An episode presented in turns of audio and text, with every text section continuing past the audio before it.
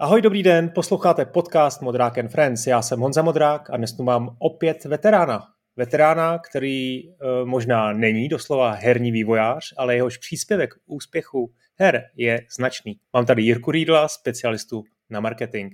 Rád bych na úvod eh, poděkoval za podporu studio Warhorse a děkuji samozřejmě i všem svým podporovatelům na serveru Gazetisto, tam získáte přístup k epizodám s dvoudenním předstihem, tam si můžete do svých podcastových aplikací nahrát kompletní verze podcastů, včetně bonusového obsahu a tam také píšu blog, včetně sobotních herních newsletterů. Všechno najdete na modrák.gazetis.to. Dnes mám opravdu hodně otázek, tak nestráceme čas a pojďme na rozhovor. Ahoj Jirko, jak se máš a co teď hraješ? Nazdár. Hele, uh, budeš se asi divit, ale já hraju Far Cry 5 Hmm. Uh, ono se to objevilo na Game Passu, tak jsem si říkal, že vystřílet pár uh, lidí v lese, jakože mi to udělá dobře a zatím si to užívám teda. Hmm. Takže máš čas na hraní ještě hodně, jako marketák? Hele, tak to bych uh, takhle nespojoval, jo? Spíš ta otázka je, jestli mám čas na hraní jako otec. Uh, uh, ne. Ale uh, naštěstí teďka jsem je odlifroval na prázdniny, a samozřejmě ty hry jako jsou moje zábava, takže já hraju eh, podle svých neherních přátel hodně, například podle mojí manželky, ale jinak, jinak teda málo. Hmm. A když se tam teda obecně, protože Far Cry, ty jsi to na mě jako, jako se s tím pochlubil, ale tak nějak jsem měl pocit, že to není úplně ta standardní hra, kterou by Jirka Riedl uh, hrál. Tak jako co no, standardně hraje Jirka jako, spíš, spíš, že lidi říkali, že jsou z toho takový unavený, že to už taková dlouhá série a Eh, že možná jsou nějaké lepší střílečky, nebo nevím, ale já jsem hrál Halo, eh, eh, to jsem dohrál v podstatě, já nehraju multiplayer, teda nutno dodat, protože to není můj šále kávy, předtím jsem hrál Cyberpunk třeba, takže takovéhle věci hraju a u Far Cry prostě ne, nemusíš přemýšlet v podstatě. Takže to mi na tom vlastně vyhovuje, že večer, když už jsem fakt úplně unavený, tak si zahraju něco, u čeho nemusím přemýšlet. Mm-hmm. OK. No, já začnu asi trošku od konce, eh, hmm. ale je potřeba, je potřeba to říct, protože proto jsi tady tak trošku. Eh, ty jsi před prázdninama ve Warhorsu skončil, sám si se rozhodl odejít z herní branže, takže se musím zeptat, zešíl jsi? Kdo, kdo dobrovolně skončí na pozici jako je tahle? Hele, a to není poprvé teda ve skutečnosti. já, no, já už odcházím zno, znova po druhý eh, z herní branže. Ano, eh, lidi, kteří jsou, řekněme, eh, mimo herní branži se, se mě takhle podobně ptají, ale lidi, kteří jsou v herní branži, vlastně mi spíš říkají, že to chápu, takže na to si odpově sám. Hmm. Možná se k tomu dostaneme dneska ještě. No dobře, a tak nějaký konkrétní důvod asi, asi, asi neexistoval, nebo nějak jako je to únava materiálu? Jo, to si, to si myslím, že jo. No. Já si myslím, že to je ve skutečnosti, eh, nebo nevím, jak to máš ty, ty jsi v herní branži už taky jako asi 200 let, ale uh, já prostě občas musím změnit trochu ten terén a eh, v tom marketingu dělat něco trochu jiného. Rád dělám věci, které jsou nové, které jsou netradiční, nové produkty, prostě nové služby, věci, které ještě předtím nikdo nedělal, protože tam se můžeš trošku vyřádit a uh, když už se dostaneš do fáze, kdy jakoby opečováváš tu zahrádku, tak to řekněme není už prostě pro mě úplně hmm. uh, nejzábavnější. Ale to neznamená, že mě to jako vůbec nebavilo, ale prostě jsem cítil, že myslím, že uh, je čas jít dál. Jako na jednu stranu ti rozumím, na druhou stranu mi přijde, že, že jako marketák je obrovský rozdíl, když děláš produkt, který je všeobecně jako vlastně už přijímaný pozitivně. Jo? Je to taková ta, vy tomu říkáte love mark. Jo? E, to je ta počítačová hra, to je prostě, já nevím, Starbucks, nebo já nevím, nějaký sportovní klub třeba, něco, k čemu má člověk nějaký jako, nějaký jako vztah. Jo? A pak je, pak, je, pak je něco jiného dělat, já nevím, finanční službu třeba to musí být strašná nuda. Tak uh, aniž bych se tě ptal, co teď děláš, tak uh, jenom hmm. obecně, jako, jako není to nuda jako dělat něco, hele, něco hele, obyčejného? Tak jako jo. Tak ten Love Brand jako je stejně ta Kofola, uh, je to Airbank, je to prostě Audi, a jsou to různé věci, různé služby. A ve skutečnosti mě to bavilo i v té telefonice, jo. Vlastně korporace jako prase. A samozřejmě, že tam byla spousta procesů a věcí, které člověka štvou ale eh, v té komunikaci eh, marketingové si prostě najdeš nějaké svoje, svoje políčko, svůj prostor a eh, když dostaneš prostě prostor pro to dělat, co chceš, tak je to, je to jako super, jo. má to zase nějaký svoje, svoje jiné výhody. Jo. Takže, jak říkáš, třeba ten Starbucks přesně, teďka třeba je spousta uh, nových značek kávy a různých prostě kaváren a takovéhle věci. A to vlastně taky ze začátku buduješ uh, něco, co jako je ten love brand až potom, jo. Takže jako uh, ono to zní, nebo dneska je to, dneska je to všechno zalitý sluncem, bavíme se o nějakým úspěchu, prodalo se to hafo, prostě můžeme si klepat na ramena, ale ono to tak nebylo, jako padali jsme na držku, prostě potili jsme krev, bylo to jako ostrý, jo, a dlouho jsme nevěděli, jak to dopadne, vrvali jsme si vlasy, jako dneska samozřejmě už je to jako je trošku jiná hmm. situace. Hmm. A samozřejmě i to studio celý je v jiné situaci, takže OK. Ale k Warhorsu se samozřejmě dostaneme. Eh, já jsem si tady napsal takovou otázku, co, co vlastně obnáší práce marketingového manažera, ale teda už hmm. mi přijde, už jak jsem to čet, tak jsem si tak nějak eh, uvědomil, že to je dost, dost blbá otázka, nebo minimálně blbě položená, protože za prvé eh, jde o to, jaký produkt se dělá, to marketingu, že jo? To, to se hodně liší, ty kampaně, a za druhý samozřejmě se to liší i časem, protože marketák v roce 2000 ten dělal úplně něco jiného. Herní marketák v roce 2000, to byla úplně jiná práce než, než marketák v roce 2022, takže pojďme se teda pobavit o tomhle, protože ty jsi, ty jsi už opravdu ten veterán, jak jsem řekl, a začal si v Altaru Interactive v roce 2002? Hmm. Uh, máš pravdu, že ta exekuce uh, se liší, ale uh, na druhou stranu jako ten marketing je úplně stejný. Jo? Jako, já bych to zase jako nepřeceňoval. Jo? Prostě minimálně na našich univerzitách, ekonomických školách se učí marketing eh, podle hm, knih, který někdo napsal prostě v 70. letech v Americe. Jo. A to je vlastně furt to samé. Je to prostě o tom, eh, co nabízíš a komu. Jo, takže samozřejmě pak jsou tam distribuční kanály, jsou tam ty ceny, prostě je tam ta komunikace. Mění se, jestli prostě používáš Facebook, který v té době nebyl, nebo jestli používáš Steam, který v té době nebyl, nebo jestli používáš prostě TikTok, který v té době nebyl. Jo? Jako tak jasně, to se mění, ale jsou tam nějaký základní principy, který jako vlastně jsou furt stejný. Jo? A můžeš samozřejmě k tomu přidávat tu a tam nějaký písmenko, nějaký další úhel pohledu. Samozřejmě digitální distribuce to jako brutálně změnila, že já jsem začal chodit no vlastně do práce v době, kdy vzniknul Amazon. Jo? A to, to jsme si říkali, v Americe někdo udělal web, na kterým si objednáš knížku papírovou, a druhý den ti přijde poštou. A byli jsme z toho úplně vyplesklí, jo. Hmm. to je prostě hodně dávno. Jo? Hmm. A to je dneska samozřejmě old school. A, takže jako jasně, ten, to tvoje hřiště se mění a ty pravidla jsou jako celkem, celkem daný. No, ale to, to si teda opravdu nemyslím, protože prodej her v roce 2000, kdy, kdy člověk vlastně musel prodávat hry do obchodu, do retailu, kde, kde ty pravidla, rigidní pravidla, velmi rigidní pravidla, ta soutěž vlastně o, o ty regály, eh, ta, ta omezená, ten omezený prostor eh, vlastně představoval obrovskou challenge, zvlášť pro studio, jako byl Altar, který mělo prostě v Brně eh, pronajatou vilu, bylo tam kolik, 30, no to ani možná ne, 20 lidí a vyvíjeli jste real strategie a vlastně se se třásli, jestli se vám podaří podepsat nějakou smlouvu s nějakým západním eh, vydavatelem a vůbec budete mít jako šanci uh, se pokusit na tom, na tom, na tom trhu prosadit. Jestli vůbec tu šanci dostanete, jako, jako prodávat tu hru eh, někomu. Jo? To, to je prostě něco, co je diametrálně odlašného. To není ani změna dynamiky, to je prostě úplně změna jako pravidel, si myslím i. Teď si o tom mluvil, jo? Prostě myslím si, že to fakt je prostě jiný svět. Tak pojďme konkrétně. Jirka Riedl přichází v roce 2003 třeba do práce ráno eh, v, v Brně, v Altaru, děláte, co jste tady dělali? Aftershock, Aftermath, no, co, co se dělo? Jo. Aftermath. No tak já jsem přišel v době, kdy uh, uh, vyšel Original War a uh, měla to být, měl to být jako velký hit, že jo? Uh, což se nepodařilo, protože zkrachoval vydavatel, což se tak jako stane.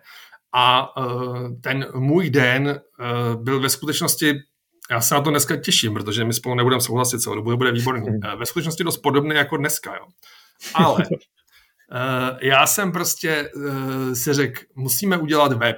Jo, uděláme web uh, studia nejdřív, aktualizujeme, uděláme web hry, pak nám spadnul server a zjistil jsem, že schořel disk, protože jsme měli nějakou prostě 286 předtím, než jsem přišel do Altaru, tak tam chodilo 10 lidí měsíčně na ten web a stačilo to.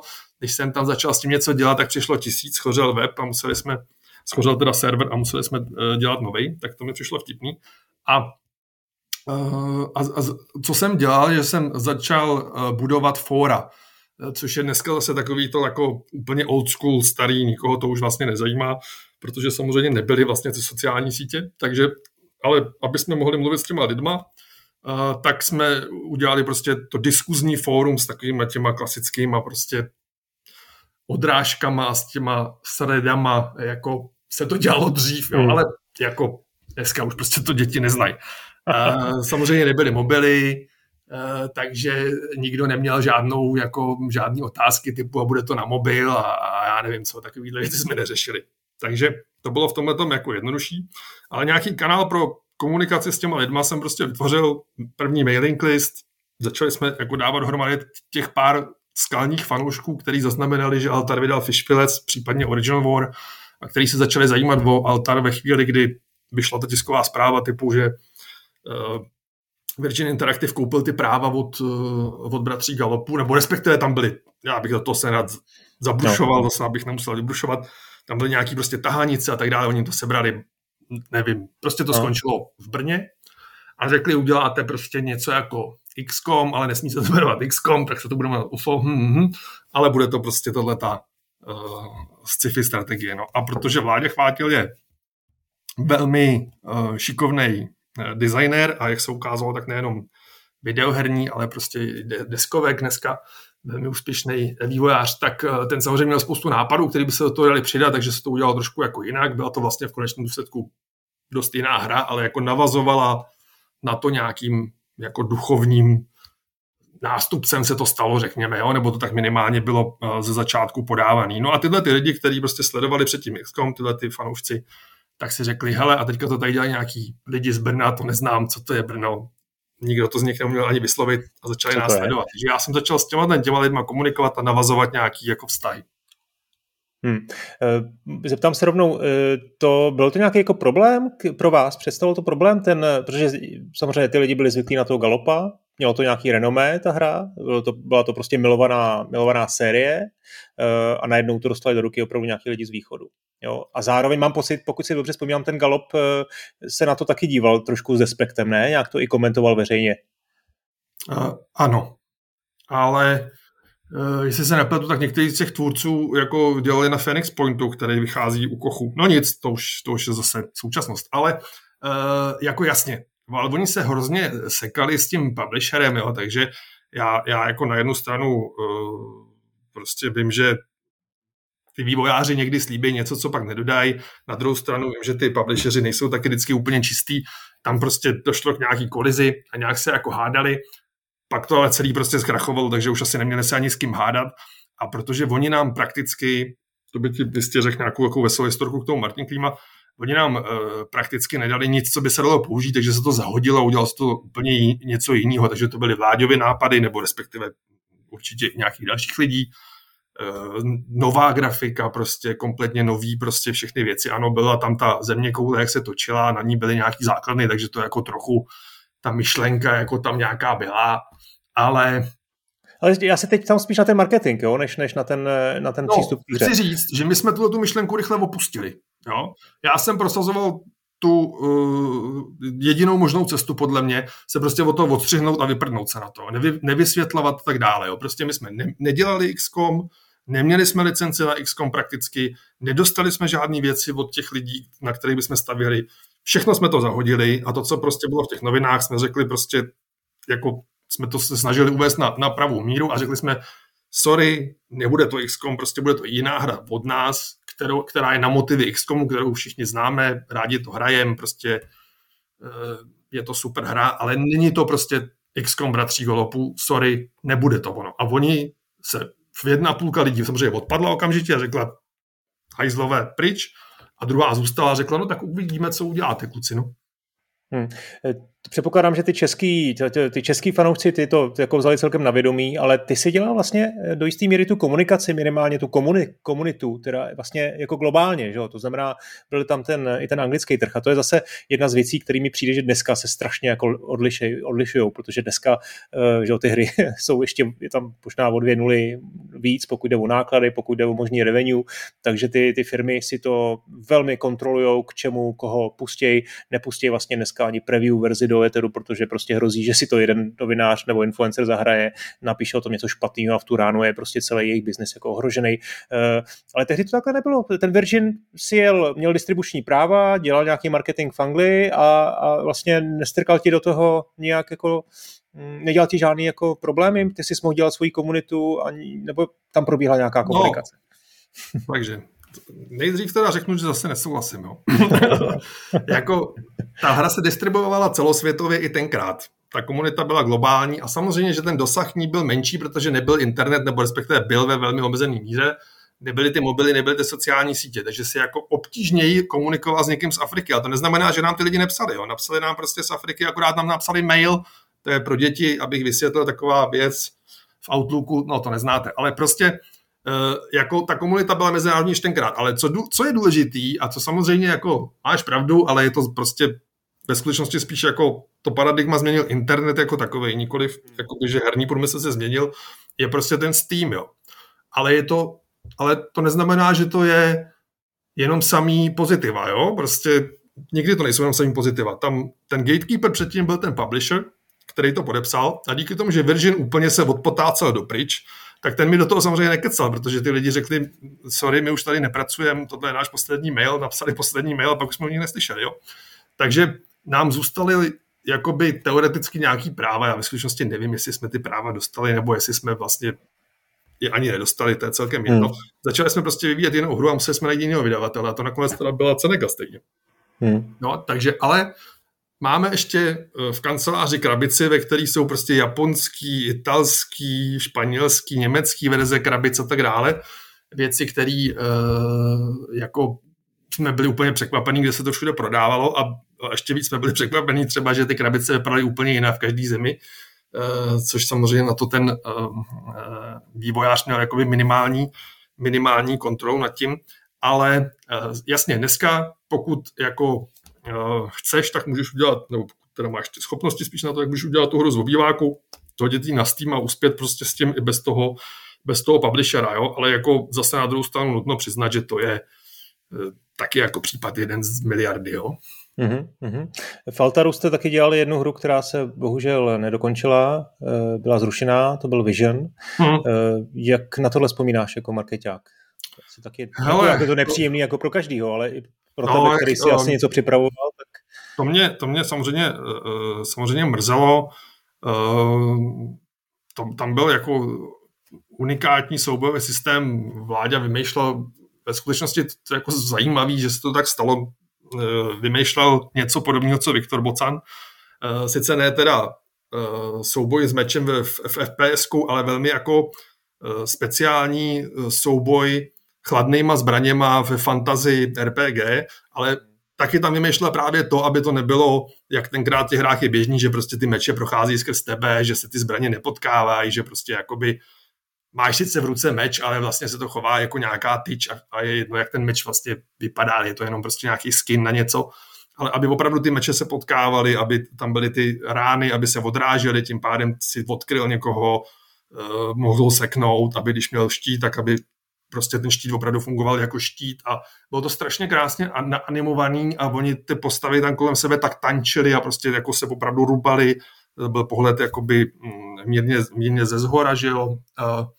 No, bylo to e, jakoby ty takový ty možná trošku jako novější ty Baldur's Gate, co byly udělaný takhle z tohohle toho pohledu, jo, ale těžko říct, jo, ono zase 20 let zpátky, jo, dneska, že by se na to někdo podíval, tak by řekl, že to je hnusný, jo, prostě, ale tenkrát to bylo fakt jako něco neuvěřitelného, podle mě eh, to tenkrát prostě v těch jiných hrách jako nebylo, ale samozřejmě hmm. to znamenalo, že jsem musel sehnat prachy na čtyři roky vývoje a to bylo jako, to se prostě hmm. nepovedlo. Přesně, no. To tehdy... Ne, dneska by to zase bylo všechno jinak, mohli byste to dát do předběžného přístupu, mohli na to se dát nějaký peníze eh, v, v crowdfundingu a tak dál, ale takový prostě byly, byly, byla ta herní branže před 20 lety, no, byla nelítostná. Já teda mám skoro okolností zítra jdu na oběd eh, s Robertem Hoffmanem, takže taky mám v plánu ho, ho dostat eh, před mikrofon, tak ten k tomu taky určitě budeme mít co říct a možná i na to Martina. Martina jednou dojde. No, potom teda tím pádem i i Altar skončil, ty jsi se přesunul do Prahy a, a pracoval si chvilku pro Slávka Pavlíčka, protože kdo nepracuje pro Slávka, ten jakoby u nás aspoň jednou jakoby nebyl. Tak to bylo v roce 2005, pokud se nepletu. Ta firma trošku zvláštně, dneska si to myslím spousta posluchačů asi ani nebude pamatovat, ale byl to zajímavý projekt, Idea Games. Co to bylo zač? Tak já ti řeknu, co si já pamatuju, jo? protože to samozřejmě možná už mám trošku posunutý v mlze. Ehm, já si myslím, že ta Slávková idea bylo, že veme ty český studia, který prostě nějak tam pod sebou měl, buď je vyloženě eh, jako spolu vlastnil, vlastnil, anebo prostě minimálně investovat ty hry a udělat takového jako vlastního malého vydavatele. Pak jsme si říkali, že bychom mohli vydat i nějaké hry, které prostě byly externí studií, takže vlastně takový vlastně malý vydavatel, ale s, eh, s cílem protlačit ty české hry od těch českých studií ven. Jo. Samozřejmě se jako ukázalo, že uh, ta síla těch titulů není jako tak velká a že jediný, o co ty lidi mají nějaký rozumný zájem, je arma. A tudíž uh, to pak vypadalo trochu blbě, že uh, když si potřeboval dělat nějakou prezentaci nebo si chtěl něco ukázat novinářům, tak ty se samozřejmě zajímali o velký jeden titul a uh, ty ostatní působily trochu jako přívažek, jo, což, což uh, jako v zásadě vychází z toho, nechci říkat, že to, byla, že to byl třeba jako úplně špatný nápad nebo tak, ale logicky prostě, když máš v tom portfoliu třeba Fishfillets 2 a Armu, tak to jsou prostě tak jiný hry na tak jiný skupiny, že jako se to dát na jeden stánek, jako zase jsme neměli brachy, aby jsme jeli na dva stánky a vybavili prostě jedno s rybičkama, jedno s tankama, jako, jo, tak, tak prostě jedeš na jeden stánek, kde je Idea Games a tam máš pět různých her a to jsou prostě úplně jiný hry typově, nákladově, prostě rozsahem, že a tak dále.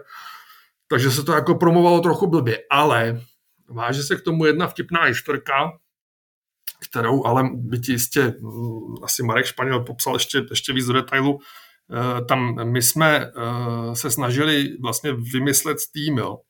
No, tam, no, tam uh, někdo přišel prostě do kanclu a říkal, že taky jako nepamatuju, ale říkal prostě, hele, tady je nějaká prostě online platforma na hry, prodává se tam prostě Half-Life nebo něco, co bychom tam taky nabízeli, nabízeli prostě armu. Hm, hm, hm. Tak jim napiš, no tak jsme jim napsali a pak uh, někdo říkal prostě, hele, a oni chtějí 30% z prodeje, to se zbláznili, ne, to je jako nesmysl, jako 30%, jako ne. A naprogramovali jsme vlastní věc, Sprocket se to myslím jmenovalo a to udělal Martin Klima převážně teda, s, asi s nějakýma dalšíma programátorama, měl to, měl to prostě pod palcem a uh, tam to prostě online prodávalo ty hry a my jsme tam prostě dali ty hry a byla to taková jako velmi jednoduchá stránka se shopem, že jo, takovým tím ještě, jak do toho košíku dáváš ty věci, prostě úplně, jako úplně základní, tam bylo těch pět her. A my jsme na to koukali, to zaplo, že jo, teď jako, co se bude dít. Teď jsme to dali na ty jednotlivé weby a nějak jsme o tom trochu mluvili, ale rozhodně si jako teda ne, aspoň to nepamatuju, že bychom vráželi do toho nějaký peníze, do toho promo, si myslím, že fakt ne. A najednou ty lidi tam začali chodit a kupovat ty hry, ne? A najednou prostě si ji koupili prostě 10, 100, tisíc za den. A říkal, ty jako co se to děje, teď nám prostě tam se schoří ta serverovna jako a to. Samozřejmě si nejvíc kupovali tu armu, kde jsou asi trošku zvyklejší, je tam ten online a celá ta komunita byla samozřejmě mnohem větší a trochu jako Eh, řekněme, uživatelsky vyspělejší, že jo? když třeba ty Fish eh, je třeba hra, kterou si dokážu představit, že si kupují rodiče pro své děti, který nechtějí, i když to není hra úplně přímo pro děti, který to chtějí v krabici a tak dále a v té době to bylo mnohem běžnější. No nicméně pak se ukázalo, že teda je to jednak neudržitelný jako technicky udržet vývoj takovýhle věci, kde se prostě gigabajty tečou a tak dále, že ono to taky není úplně zadarmo a že vlastně bude lepší to nechat na tom Steamu a že vlastně možná ten Steam osloví těch lidí o trochu víc, než my s naším malým jako prdoletem. Takže pak se to samozřejmě jako vyplo a přehodilo se to na Steam. Začali se sypat prachy ve velkým, ale přišlo, mi to, přišlo mi to vlastně jako docela tipný. No. Hmm. Eh, určitě by mě zajímala i ta Arma, protože to byl první díl, eh, tak tam určitě máš nějaké historky, ale vedle té army ještě jste teda prodávali Fish Flash 2 a Alpha Prime. Eh, jo. Máš, vybavuješ si něco zajímavého kolem těch titulů? Vůbec nevím, 2007 rok, co jste tehdy dělali? Byli jste třeba na E3? Jo, jo. Uh, to jsme byli. to jsme byli, to, to, to bylo jako hodně zajímavý. Uh, ta Alpha Prime je ve skutečnosti jako vtipná, uh, že z toho si zase tak moc nevybavuju. Já jsem jako hrál jsem to a já si nejsem jistý, jestli to ty kluci, protože to ve skutečnosti dělal Jabal, já jsem si ho tam jako vlastně zase tak moc nevšim, protože ty chodili přes noc to hlavně Si nejsem jistý, to byl Black Element, ale uh, ten dělal eh, ten Shade a tohle dělal Radek Wolf, si myslím, tu, ten Alpha Prime. A já myslím, to dělal... že Jabba tam byl Myslíš, taky. Jo, a tak jako zase jo, úplně nechci, nechci být jako stoprocentní a myslím si, myslím si, že jo, protože mi pak hmm, hmm. přijde, že jsme si, si na chodbě ve Warhorse potkali a říkali jsme se, hele, nedělal ty si náhodou jo, tamhle okay. proslávka? Hele, ale jako uh, Radek Wolf taky, uh, určitě. Uh, to je pravda. S tím jsem se zase potom potkal, když dělal ty audioknihy. Ale, uh, ale vtipná historka je teda z E3, jo. Tam jsme, uh, jeli jsme na E3 do, uh, do něčeho, čemu se říkalo tenkrát SARS Hall, nejhorší, nejlevnější, nejšitóznější prostě hala, ve který se na to nesvítilo, netopilo. Prostě tam takový hnusný ty papundeklový ko je ještě hnusnější než dneska.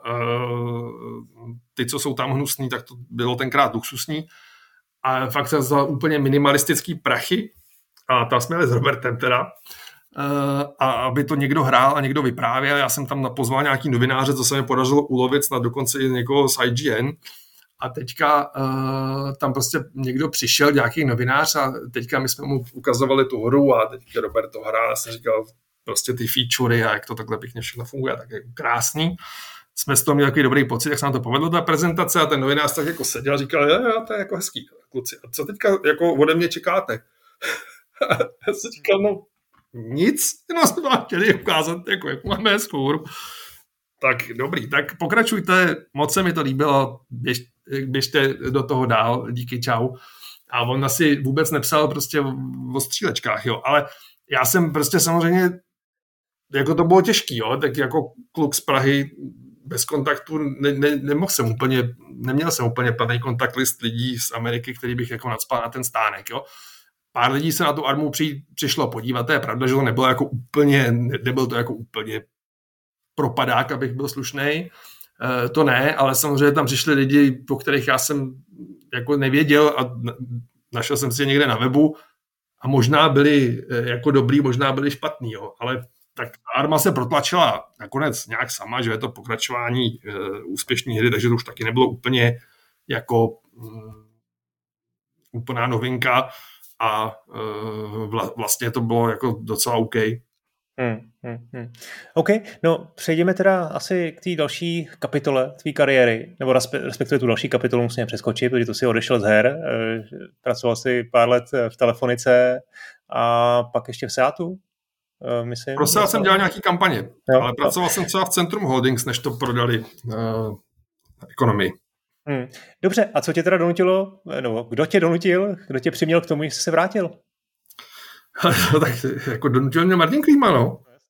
Jako, jako kdo jiný samozřejmě. Uh, já jsem mu říkal, že na kraviny nemám čas a on tvrdil, že je to super nápad a že určitě mm, to bude bomba, anebo strašný propadák a já jsem furt jako nechápal, jestli jako do toho chce jít znova, prostě jako by to nezažil už předtím několikrát.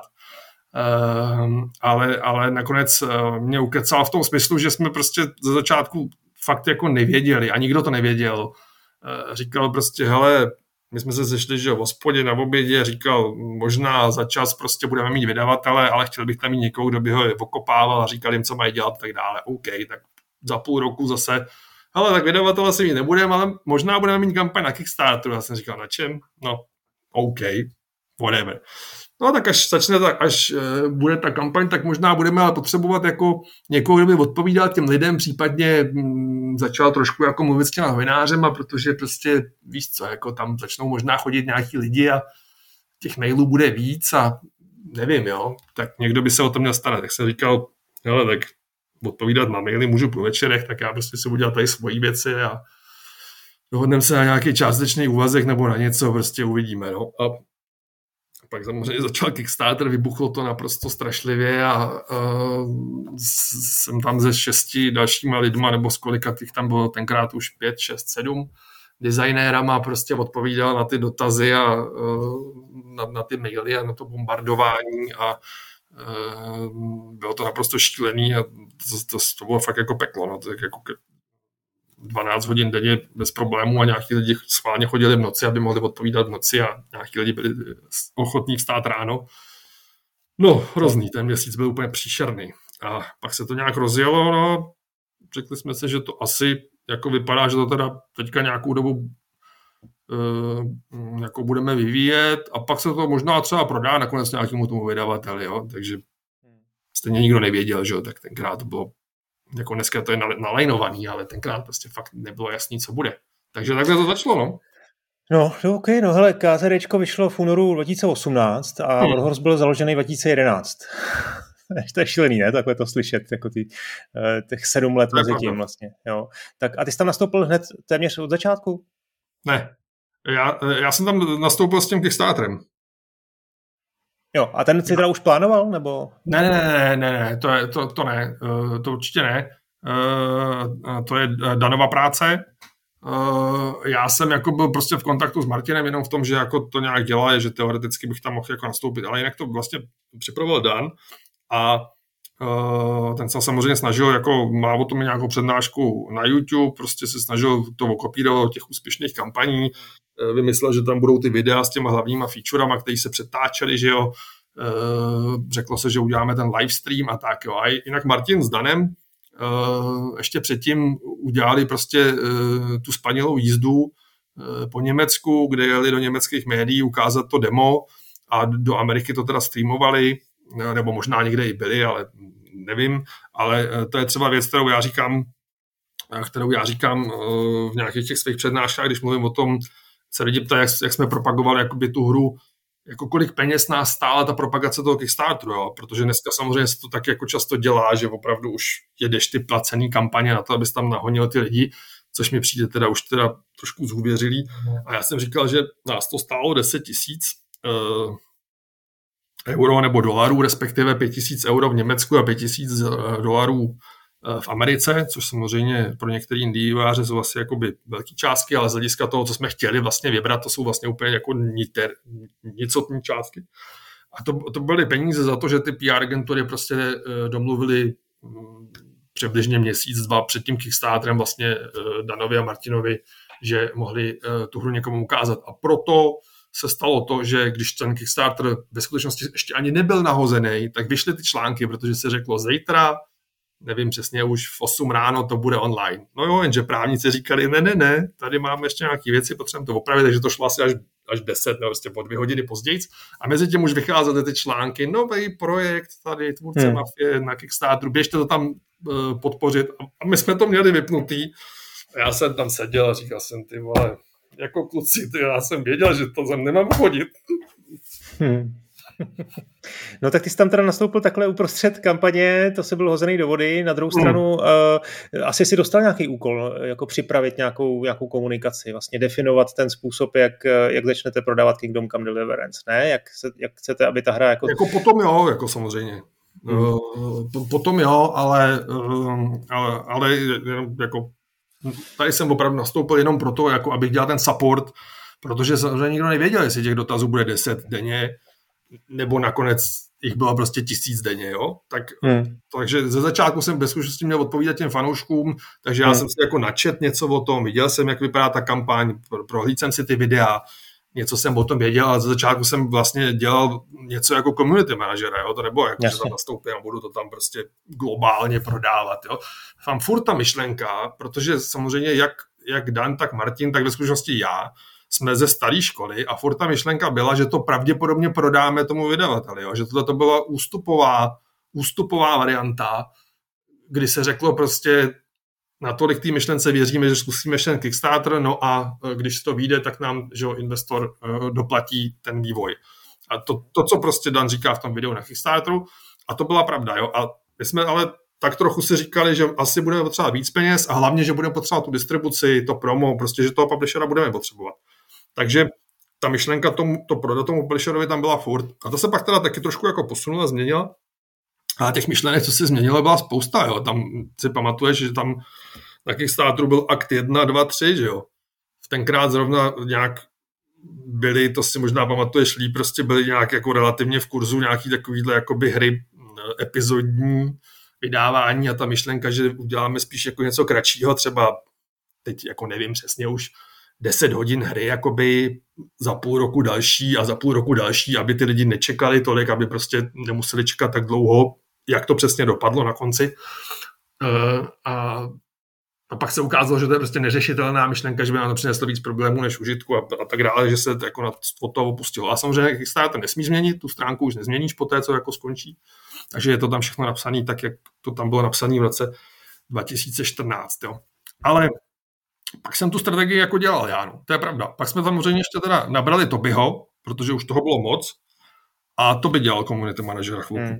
Hmm. A mě by právě ta strategie mě zajímala, protože mi to přijde, že ten Kingdom Come je, je vlastně hra, která ještě není úplně taková ta, taková ta velká, že to děláš korporátu, že si na to najmeš prostě x firem a je to taková ta prostě něco, na co si vlastně nesáhneš, ale že tady je něco, co si opravdu mohl sám hmatat jako svýma rukama ovlivnit. Eh, asi to samozřejmě funguje nějak intuitivně do jistý míry, jo? že to prostě vychází samo z podstaty té hry eh, a možná i z toho, čím jste se bavili s Danem, s Martinem a, a s ostatníma vývojářema, ale eh, určitě si na to měl i nějaký jako sám svůj vliv, jo, tak eh, jak ta komunikace, nebo jak plánování jako probíhalo, jo? Ten positioning, eh, nějaký definování komunikace, jak jste třeba řešili jako konkurenci, eh, zkus, zkus mi jako vlastně zaspomínat na to, na ten plán, na ten vznik toho plánu. To mě zajímá. Ale zase ti rozbiju domeček z karet. Jo. Vzniklo to úplně přesně jako v jakýkoliv jiný korporaci, kde jsem byl. Jo. Sešli jsme se v zasedačce a byl brainstorming, napsalo se to na tabuli, pak to někdo utrh z toho papíru a šel to sepsat a pak se to proškrtávalo. Ale e, jako, že ty stranou prostě to je úplně stejný jako prostě jinde, jo. Takže my jsme přesně, jak jsi říkal, my jsme ve zkušenosti koukali na tu konkurenci, jo. Prostě Protože když si lidem řekl, hele, to je RPG ze středověku, tak oni říkali, jo, jasně, tam budeme dobývat hrady a velet armádám prostě. A jsme říkali, ne, jako to, je to spíš jako, je to jako RPG hodně, jo, takhle, takže draci, tam budou, tam budou ty trpaslíci, uděláš tam tu grupu a my jsme říkali, mm, ne, ne, ne, ne, ne, takhle taky ne.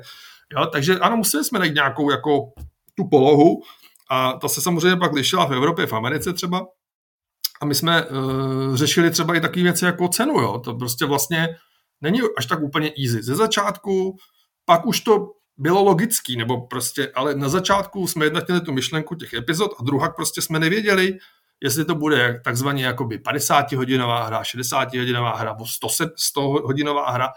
Já vím, že s Viktorem se o tom často bavíte a já taky to nemám moc rád, když lidi přepočítávají prostě ten entertainment takhle na ty hodiny, to je prostě blbost, ale, ale jakoby abys věděl nějaký scope prostě toho, co prodáváš. Jo? Jako je to jednoduchá hříčka na mobil, za dvě hodinky to máš dohraný, tak to asi nebude stát 50 dolarů. A my jsme se opravdu třeba bavili o tom, jestli je 60 dolarů za to hodně, my jsme si spíš mysleli třeba možná za začátku 50 a potom nám trošku narost hřebínek, nebo jsme viděli, že těch questů je tam fakt hodně, tak jsme řekli, že půjdeme do té jako prostě standardní AAA ceny, což teda byl risk jako prase. A to rozhodnutí bylo třeba i taky daný tím, že jsme šli na konzole, jo? kdyby jsme na ty konzole nakonec nešli třeba, kdyby jsme nesehnali toho vydavatele a ten nám s tím nepomohl, tak bychom možná bývali, vyšli třeba na Steamu a bylo by to třeba zapade, jo, nakonec, jo, prostě opravdu tyhle možnosti byly otevřený a jedeš prostě podle té konkurence, jaká byla ta cenovka, když to uvedli na trh, jaká byla po třech měsících, jako jaký hry vycházejí ten rok předem, před tím tvým releasem, ale i ten rok zadem třeba, jo. My jsme měli jako úplně prostě z, zhýždí kliku, protože v ten únor byl, byla nějaká velká hra, kterou jsem teda úspěšně zapomněl, už nevím, ale prostě v tom únoru, jo, tenkrát nevyšlo vůbec nic. Vyšla, vyšlo Kingdom Come a pak bylo asi měsíc úplný ticho, bez větří, tam se nějaký hry prostě podělali, posunuli se releasy, něco se zrušilo, takže nám spadl kámen ze sece. A uh, vlastně to, to je něco, co prostě nenaplánuješ. Ale samozřejmě, diskuze o tom, release window byly jako enormní, jo. Nechceš jít do vánočního trhu, protože jdeš proti velkým věcem, který jako nepřeválcuješ. Pak samozřejmě jsou nějaké diskuze o tom, jestli je léto dobrý nebo špatný. Myslím si, že řekněme před těma pěti lety se, se řekněme, náš vydavatel přikláněl k tomu, že to léto je špatný a myslím si, že čím dál tím více přiklání k tomu, že to je jedno, že už to není tak velký propad, jako, jako byl bejval, což zase samozřejmě souvisí s tím, že můžeš streamovat, nosit si ty hry prostě sebou a tak dále, jako, zase jako jiný věci. E, nemusí sedět u toho PC napušeného doma a tak. Takže do léta si třeba nechtěl tenkrát, jo, nebo se rozhodoval, že prostě nechceš jít jako do těch úplně letních měsíců. Takže vlastně pak nakonec eh, v lednu jsou ještě nějaký výprodeje, ale v tom únoru je vlastně takový dobrý okno, kde jako nebejvají ty velké hry. Jak kdy, když se pak něco podělá a některé hry se přes před Vánoc začnou posouvat, tak se tě právě naposunou do toho února, jo? a pak se špětí. Hmm. Ale to hmm. se tady nestalo, eh, takže i to release window jsme řešili. Jo? Řešili jsme prostě samozřejmě i tu komunikaci, která pak byla vidět na ty lidi, tak o tom se ještě pobavíme, ale třeba jsme řešili tu Kickstarterovou kampaň. Jo strašně moc lidí nám psalo, Ježíš Maria, já jsem vám tak strašně chtěl poslat to babek, teďka to skončilo, co budeme dělat, jo? A my jsme jako vlastně, já teda jsem ten plán neměl, tak nevím, jestli třeba Dan nebo někdo už s tím tím počítal, ale my jsme si pak sedli, řekli jsme, hele, co bychom teda pokračovali v tom crowdfundingu na našem webu, tady nějaký lidi to dělají, třeba podívej se, Star Citizen eh, je prostě super hra, která tenkrát prostě generovala tisíce dolarů eh, přes web, my jsme se s nimi i krátce jako bavili, protože oni používali CryEngine, tak nějaký jako technologický diskuze tam byly nikoliv jakoby marketingový, ale je pravda, že nás podpořili, když, když byla ta kampaň, tak, tak, tak udělali shoutout prostě na sockách na Kickstarteru, takže, takže za to ještě děkuji jednou, ale Uh, ale prostě jsme si říkali, pojďme teda vybudovat web, na který budeme prodávat ty uh, věci. Jo. Takže to jsem měl na starosti já, ale my jsme si pak sedli třeba a řešili jsme takové věci, samozřejmě ty hráči, to jako šumák, to jsou jako detaily, ale jako jaký vlastně edice té hry budou na tom našem, jakoby ne Kickstarteru a na tom crowdfundingu, na tom našem webu, jo? protože jsme vlastně nechtěli dávat úplně ty samý a jednak jsme nechtěli teda tam dávat třeba některé věci, u kterých se ukázalo, že bude problém je vyrobit, tak aby jsme si nepřidělávali sami problém. A druhá jsme si říkali, že bychom možná chtěli, aby ty lidi na tom Kickstarteru měli ten pocit těch otců zakladatelů, nebo matek, aby měli trošku exkluzivní věci, jo. To jsem chtěl možná hlavně já. Mně přišlo prostě, že jako bychom neměli se úplně vyprdnout na lidi, kteří nám dali prachy na úplně nesmyslný projekt megalomanský bez jakýkoliv vidiny toho, že se dokončí eh, a že bychom je měli jako ocenit. Takže jsme to nastavovali třeba tak, že ty věci byly buď dražší, nebo neobsahovaly všechny ty věci, nebyly tam úplně všechny ty týry a třeba ty meče byly Eh, nějakým způsobem jakoby levnější. Jo. Neznamená, že to byly nekvalitnější meče, ale místo prostě metr a půl, teď už si to nepamatuju přesně dlouhýho, jako jeden a půl ručáku si dostal jakoby kratší meč, který byl ale stejně od Wolflondu udělaný ve stejné kvalitě, jo, třeba prostě, ale uh, prostě kratší. A uh, takovýhle, takovýhle věci, že to jsme tam museli nastavit, postavit ten web na to, udělat tu platební bránu, to byl jako příšerný oser a spustit to a uh, i, i tak jsem samozřejmě dostal vynadáno za to, že to je pozdě. No a pak to tam naskočilo a ty lidi to tam začali kupovat, takže jsme vlastně ty lidi přiváděli k nám na web a já jsem vlastně potom uh, nevím přesně, jestli to bylo 18 měsíců nebo 24 měsíců přibližně, teď nevím, prostě, prostě další dobu jsem vlastně dělal promo toho našeho produktu a prodával jsem ho. Takže já jsem vlastně dva roky prodával hru, která neexistovala. Jo. Samozřejmě jakoby formou crowdfundingu, takže to bylo jako právně ošetření, že ty peníze nám dáváš a když se to podělá, tak nic nedostaneš, jakoby jasně. Ale, eh, ale ty lidi si samozřejmě kupovali ten obrázek, co tam bylo, krabice, CDčka, k tomu kostky, nebo já nevím, už prostě mapa, co tam bylo, figurka, uh, making of a tak dále, takže to si tam všechno kupovali takže jsme měli jakoby v uvozovkách jakoby skladový hospodářství. Samozřejmě my jsme naštěstí teda to nevyráběli, což teda k tomu dojdem.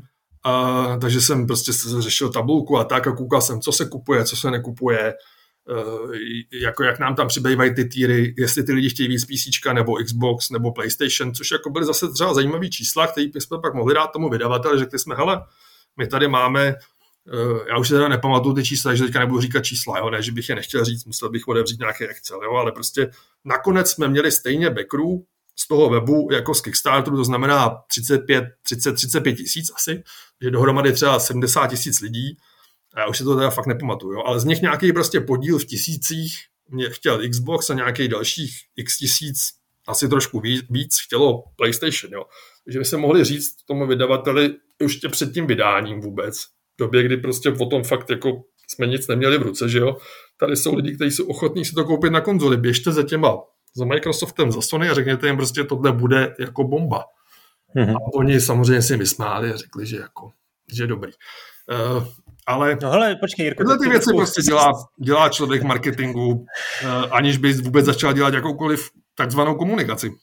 Jo, jo, hele, teď to byla strašná smršť, taky sám mám jako hrozně moc otázek různých, takže nevím vlastně, kde začít. Máme to navíc dílu, to je moderní dneska. No, možná jo, eh, ale když teda mm, ještě zůstaneme u té crowdfundingové kampani, tak byly tam nějaký jako eh, nějaký úzký hrdla, něco, nějaký jako potenciální problémy, který, který vám teda udělali, eh, že jste měl dobrý spaní, třeba konkrétně ty jsi zmínil teď ty, to vyrábění těch odměn například, nebo měli jste třeba aspoň, že to bývá často jako problém, že jo? to nacenění tady toho, protože velmi často to výváři přepálej, eh, vymyslejí si co nejvíc jako bonusů a odměn a pak to vlastně vyjde tak, že, že, že v tom, že v tom jako nechají, nechají jako víc peněz, než si mysleli a vlastně jako skutek utek z té kampaně vlastně nedostanou to, co potřebovali.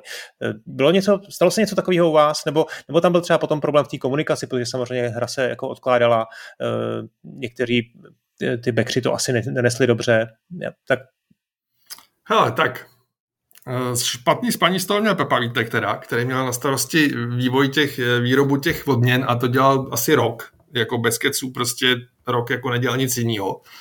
Uh, to bylo jako strašný. To bylo jako, jako produkčně, jo? Jako produkčně prostě nedělal fakt Jenom produkčně, jenom kopal do těch lidí, aby to udělali. Hmm, to, je... jo, to je jako hrozný, fakt jako hrozný. A to teda jako uh, tam ještě odpovím na tu finanční částku. Jo. My jsme to tam záměrně vlastně nacenili blbě.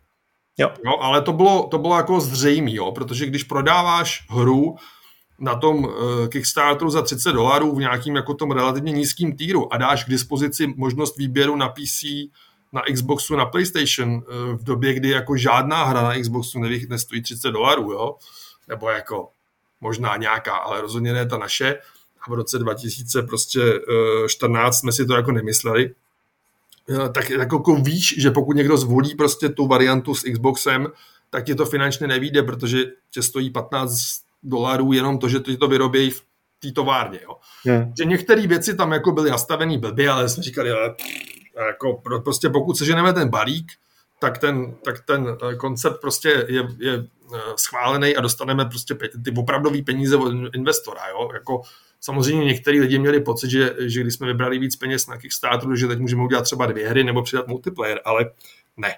Uh, jo, takže tady se furt bavíme prostě uh, o hře jako za miliony dolarů. Já mám pocit, že my jsme v tom, v tom videu měli takový jako velmi minimalistický střízlivý odhad, že jsme říkali, že to může stát kolem 5 milionů dolarů a my, my chceme vybrat 500 tisíc uh, dolarů, což je jakoby 10%, a protože to hmm. bylo v librách, tak to bylo 300 tisíc. Mám pocit, že takhle tam nějak byla složená ta trojčlenka. Ale samozřejmě myslím si, že nikdo z nás nevěřil, že to se dá udělat za 5 mega. Takže, hmm. uh, takže jako produkce těch odměn to bylo strašné. A ta distribuce ještě jako horší, to bylo hrozný. Tam nám s tím ještě teda pomáhali nějaký další lidi externí, naštěstí, kteří si v tom vyznají trochu líp. Eh, s tou distribucí, takže jsme pak dokázali mít světový díl s DHLkem, podepsat smlouvu, kterou bychom jinak normálně asi nebyli schopni udělat. To byla jako debilita prostě, jo? jako na, naslibovat tolik odměn v tak jako mnoha kombinacích byla jako blbost, jo. Hmm. Jako nemám nic proti tomu vyrobit ty odměny, ale ne, ne je roztrkat tak blbě, že pak máš třeba jako 630 různých krabic, jo. Uh, ještě si to roznásobíš prostě tím, že je to PC, Xbox, PlayStation, že tam jsou sice mince, ale může to být taková mince nebo jiná mince, tady ten má kostky, tady ten kostky nemá, ale má tam na to krabici. Prostě jako to, to, to šlo udělat jistě mnohem lépe, ale samozřejmě my jsme to chtěli udělat hezky hlavně a tak, aby to jako na ty lidi fungovalo. A fakt, že to fungovalo. Tam takový ty omezený, ty limitované edice, ty byly vyprodaný snad všechny, a pak si lidi kupovali jenom ty jakoby eh, neomezený. Jo. No a uh, jinak samozřejmě tam jsme potom jako měli pár jako problémů, jednak jsme odkládali tu hru, ale to bylo kouzelný, to nám ty lidi říkali, cokoliv, klidně ještě rok, dva, až to bude hotový, počkám, ať to je opravdu super a je to přesně tak, jak je to na tom videu v tom Kickstarteru, ať tam prostě jezdím na tom koni, já chci být rytíř, dělejte, co chcete, kluci. To bylo jako nádherný. Ta naše základní jako bekerská komunita byla hmm. jako fantastická. Samozřejmě nějaký lidi nám dali přes zubu, ale whatever. Eh, tam ale asi pomohlo, tam, ty bekry. Jirko, tam asi pomohlo, eh, že jste vydali tu betu, ne? Že ta vyšla relativně včas, ta vyšla, eh, myslím, že břez, březnu po další rok, to znamená, tím jste ukázali, že to jako není ském, že, že teda máte něco v rukou a že vyvíjíte, takže oni vám asi dali ten... To, to, vyšlo, to vyšlo později, člověče, ale Uh, ale jo, my jsme totiž vydávali ty alfy a pak tu betu a to bylo celkem, myslím, rok a půl mezi těma dnes s těma jakoby polodemíčkama takovýma v podstatě. A jo, pak po té betě jsme řekli, teď se na chvilku odmlčíme a doděláme tu hru. No a odmlčili jsme se na rok a pak jsme říkali, no tak letos to možná zase nebude a pak na další rok a pak už to teda jako bylo. No my jsme to jako vlastně překládali na, na, na rok 2016 a pak na rok 2017, ale jako tam už pak vlastně to vydání eh, se posunulo na únor z těch důvodů, o kterých jsme mluvili, jo, nikoli z těch důvodů, že bychom uh, to zase nějak jako posouvali, že už jsme nechtěli prostě do těch Vánoc, jo. To nic teda nemění na tom, že to bylo zapakované jako prase. No ale s těma backrama jsme tam jako měli nějaký jako průšvih, jo. To si myslím, že bych měl jako uh, dodat, protože to může některý jiný lidi varovat my jsme prostě nakonec nedoručili to, co jsme slíbili. Jo, to jako, tak to prostě je. Jedna věc je, že uh, Jedna věc je, že prostě uh, jsme si nadělali dobu s těma fyzickýma výrobkama, které jsme nebyli schopni buď dodat, anebo byli drahý, uh, nebo prostě by z Číny půl roku, nebo prostě jsme nebyli schopni to do, doručit prostě. Takže, takže jsme odložili, co se, co se dalo. Třeba jsme odložili ty filmy, což jako možná zase takový problém jako by nebyl, ale, ale i tak je to jako blbý signál, jo? jako si slíbil making off a, eh, a prostě není. A uh, pak jsme teda ale hlavně slíbili ty věci do té hry, jo? A to je jako další věc. A to samozřejmě, to je jako vždycky špatný. Eh, když si rychle během té kampaně, kdy se ti tam sypou ty prachy a vidíš, jak se ti naplní prostě ten jeden jeden level, pak ten druhý, pak ten další, jak říkáš, co bychom ještě udělali, rychle, rychle, rychle, soundtrack, nad, uděláme v Rudolfínu, jo, jo, co bychom pak ještě udělali, psa tam přidáme, jo, jo, jo, a ženský charakter, to je dobrý nápad, jo, jo, jo, a pak to nějak vymyslíme. No, tak pak jsme to nějak vymysleli, no, takže pak třeba, jestli si pamatuješ ty DLCčka, když se vydávali, tak samozřejmě pes a e, ženský charakter se vydal až naposled, takže pokud si byl backer, tak sice si dostal to zdarma, to zase jako jsme nehráli, jako to bylo, to bylo myslím férový, e, to každý backer zdarma dostal, ale dostal to asi prostě minimálně rok, možná dokonce rok a půl po vydání, když vyšlo to poslední DLCčko Womenslo, tak si ho vlastně dostal, to byla část té odměny na tom Kickstarteru, že si vlastně zkompletovala a ta hra byla vlastně až ta Royal edice, jo. to byla vlastně ta hra, kterou jsme tak jako trochu slíbili, jo. takže za to jsme teda dostali jako přes zubu, jo, už potom, ale jako, jako relativně mírně na herní, na herní prostředí. Jo. Takže jako nepovedlo se všechno tak, jak mělo. No. Bylo to občas hmm, drsné. Hmm, hmm. No, uh, ty jsi mluvil, um, že jsi říkal o tom, že že velkou výzvou bylo stanovení data vydání, že, jste hodně řešili tu cenotvorbu, to nastavení ceny. Jak do tohohle vlastně promlouval publisher? Protože eh, v, v září 2016 jste oznámili, že jste podepsali smlouvu s Kochem, Eh, který vám měl dělat fyzickou distribuci. Eh, jak moc to vlastně hodilo vidle do toho tvýho plánu? Dobrým i ve zlým. Hele, eh, tady je potřeba vysvětlit, že my máme jako velmi speciální vztah s Kochem, jo? Nebo prostě... No tak teď, teď už to chápu, ale tehdy možná tak úplně speciálně ještě nebyl, ne? Nebo jo? No, ve skutečnosti tehdy byl mnohem speciálnější než teď, jo? Teď je standardní vlastně, jo? Uh, ale Uh, tehdy to bylo totiž tak, že Koch samozřejmě přišel a řekl, ale my jsme vlastně se to rozmysleli, ta hra je super, koupíme to. A uh, byl tam Martin Frývácký, který prostě byl zvyklý trochu vyjednávat nějaký, nějaký obchodní jednání jako líp než my ostatní a ten říkal, ne, ne, ne, na PC si to vydáváme sami, kluci. A oni říkali, ne, takhle to nefunguje. Jo, jako vydavatel to vydává na všechny platformy, jo, takže zase přijďte, až budete chtít. A Martin říkal, hm, tak jo, čau A to jako teda dost nečekali, jo. Takže uh, my jsme uh, prostě hráli tak trošku pokr, uh, my bychom to asi byli schopni samozřejmě ufinancovat, protože prostě investor říkal, jo, pokud budete potřebovat peníze, tak zavolejte.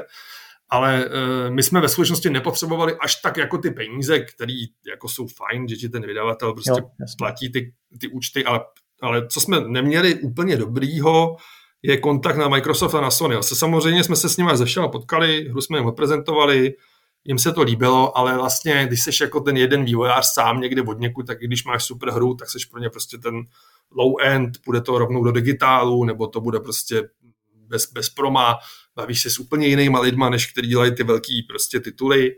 Uh, ale jako zase já to chápu, jako v Microsoftu asi prostě se, se, se nechtějí bavit s každým vývojářem na světě, že jo, jako o každým jednotlivým titulu, jo, to zase není možné. Taky, taky ta situace asi dneska úplně už jiná zase o pět let dál, nebo minimálně o, o sedm let dál. Ale o, kdy... o trochu jo, ale zase tak moc ne, jo. Pa, pak je tam ještě jedna věc, eh, která je důležitá, a to ta, že pokud teda jdeš do těch konzolí, tak i kdyby si teda nakrásně ukecal ten Microsoft, eh, že, že tě vydá a tak dále, budeš v krabicích taky, dá ti jakoukoliv podporu by si chtěl, tak někdo ty krabice musí vyrobit a to budeš ty.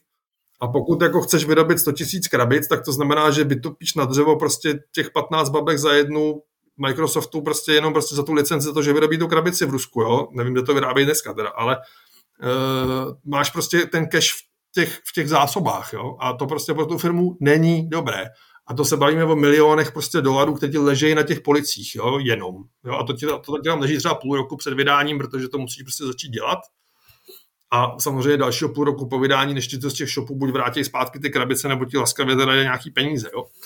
A, a pak ty krabice můžeš zahrnout do chodníku jako prostě i tým muzemšťan, jo, když prostě uh, je neprodáš. Takže, uh, takže to není taková sranda a to jsme samozřejmě nechtěli jako nést my tohleto riziko, takže to opravdu jednu dobu se regulárně diskutovalo, hele, když to nepůjde, tak prostě to vydáme jenom na PC. Prostě nemáme jako tady 2 miliony dolarů, který by mohly ležet rok na policích někde a nebudeme to do těch shopů jako postílat, prostě to nebudeme dělat, nezvládneme to. Jo. Jo, takže, uh, takže vlastně ten vydavatel určitě uh, měl tam svoje místo a my jsme je potřebovali a oni zase potřebovali nás, takže jsme se nakonec nějak dohodli. Ale ta dohoda o tom, že my budeme dělat PC digitální svoje, byla velmi nestandardní a oni to nelibě nesli samozřejmě. A my jsme se pak seznámili, zjistili jsme, že jsme vlastně takový jako milí lidé a pak to šlo, pak to šlo krásně. Mm-hmm. No to je hezký. Uh, a dobře, mluvili jsme o té o ceně, o datu vydání. A pak jak oni ta... do toho házeli vidle, jako pak potom oni do toho házet vidle mohli, ale my jsme samozřejmě předtím už vykecali všechno, co jsme, eh, co jsme mohli, protože jsme se toho nebáli a chtěli jsme s těma fanouškama mluvit a co, co, co na srdci, to na jazyku, takže oni pak už jako se museli dost jako vtěsnat do toho, jo, ale, ale jako trochu nějaká diskuze tam byla, eh, třeba o té ceně, jo, uh, trošku se, trošku se diskutovalo, jestli, jestli, jestli padé nebo šedé, uh, jako to tam jako nějaká drobná diskuze byla. S tím, s tím release oknem jsme se určitě hádali, to je jasný. A samozřejmě jsme se hádali o stavu té hry, no. Ten vydavatel taky není jako, to nejsou jako úplný dementi. Jo. Ty hráči si samozřejmě jako často myslí a já to chápu, ale eh, ty lidi samozřejmě testovali tu hru, eh, dělali tam dubbing, jo. Eh, Němčina, francouzština je, je jejich práce, co jsou zase další prachy a organizace nějaká, kterou my bychom v životě nezvládli.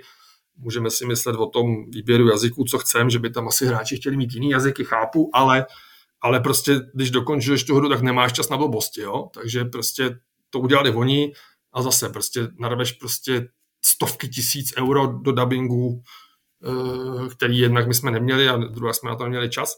Takže, eh, takže to třeba udělali oni, dělali ty speciální edice, nebo jako chci říct teda sběratelské edice, jo, to zase, jo, prostě samozřejmě tam byla nějaká diskuze, to se nám nelíbí, to se nám nelíbí, bla, bla, bla, bla, bla, ale něco udělali, objednali to v té Číně, přivezlo se to, zabalili to, dali to do těch shopů, to se okamžitě vyprodalo, prostě tam jsme třeba diskutovali, jakou to bude mít cenu, co v tom bude a tak dále. Eh, to bylo zajímavé a to je zase věc, kterou jako sám jako vývojář dělat nechceš, jo? Jako nechceš do toho vrážet ty prachy, svoje kapacity a tak dále, že se soustředíš na tu hru, aby si ji dodělal, to samozřejmě ten publisher po tobě chce.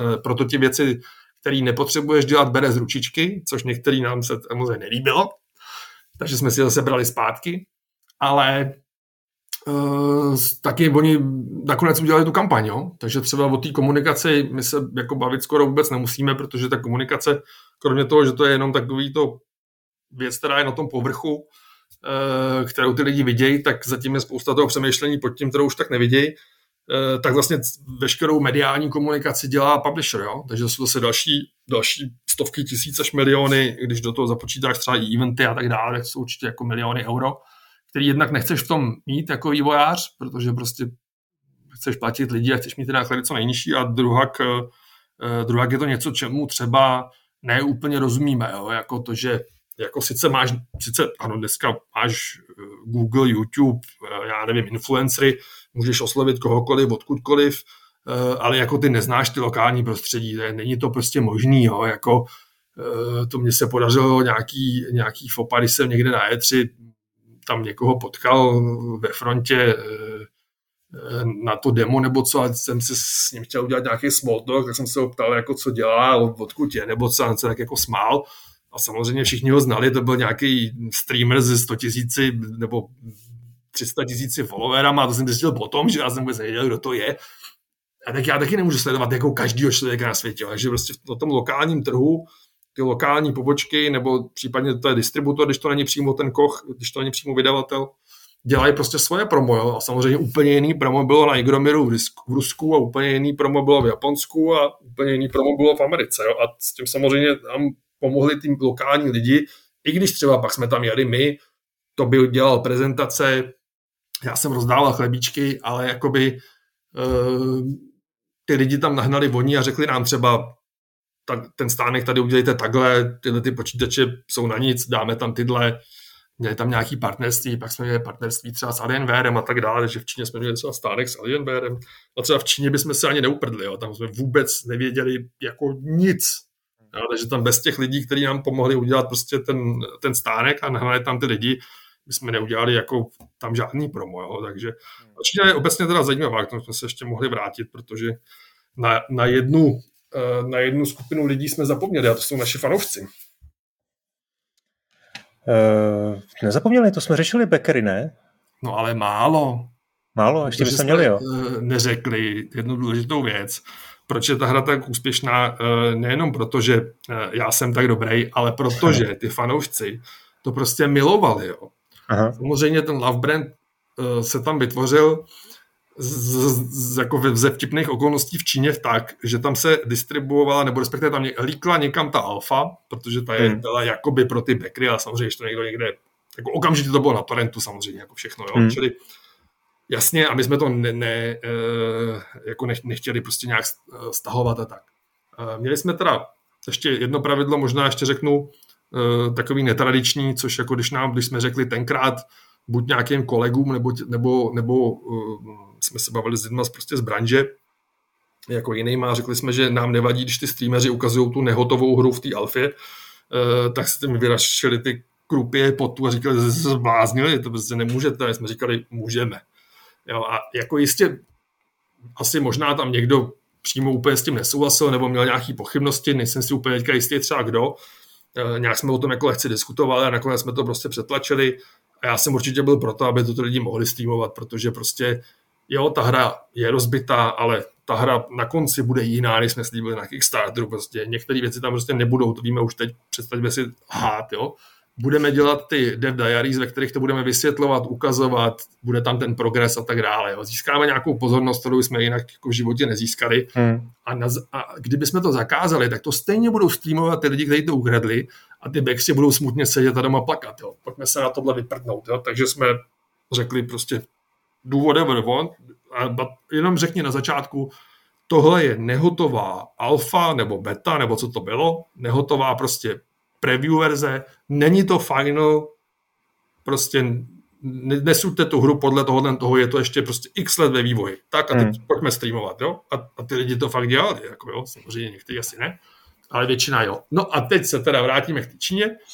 Napsal nám nějaký borec a říkal, podívejte se, tady na, na tomhle tom čínském fóru, ty lidi píšou o té vaší alfě a jsou jako dost naštvaný.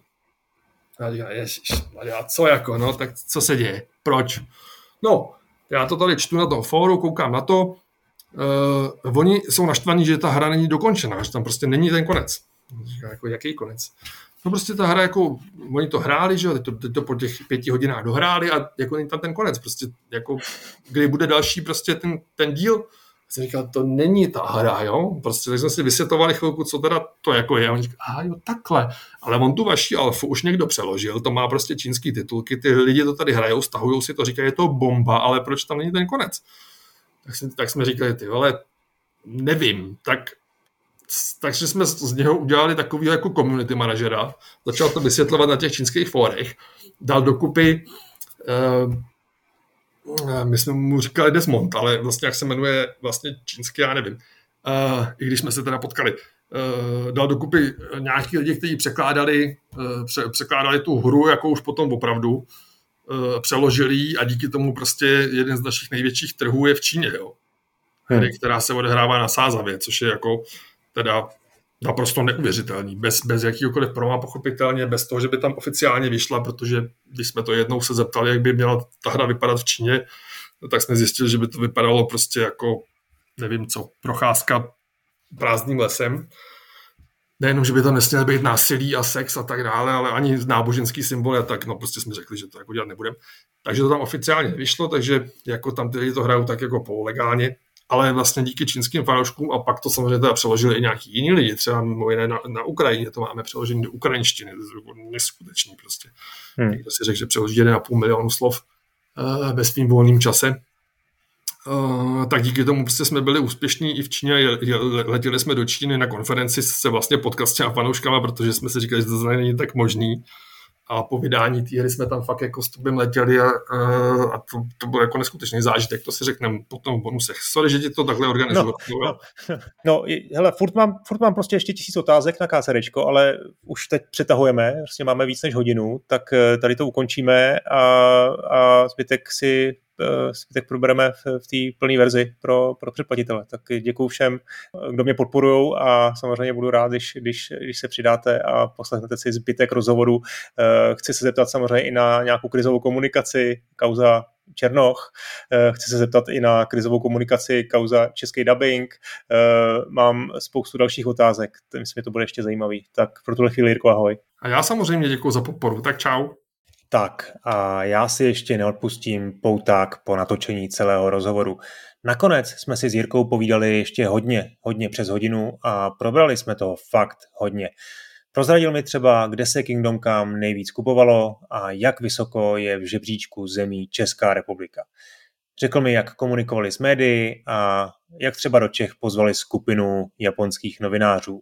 E, mluvil o tom, jak se vášnivě dohadovali s vydavatelem o zlevnění hry, kolik lidí si hru refundovalo eh, v jejím původním notně zabagovaném stavu a jaké to je nemoc ani ceknout o hře, kterou už několik let jeho kolegové vyvíjeli. Tohle všechno a ještě víc si můžete poslechnout v plné verzi podcastu na modrák.kazetis.to. A pokud vám stačila tahle hodinka, díky za poslech a budu se těšit u dalších dílů.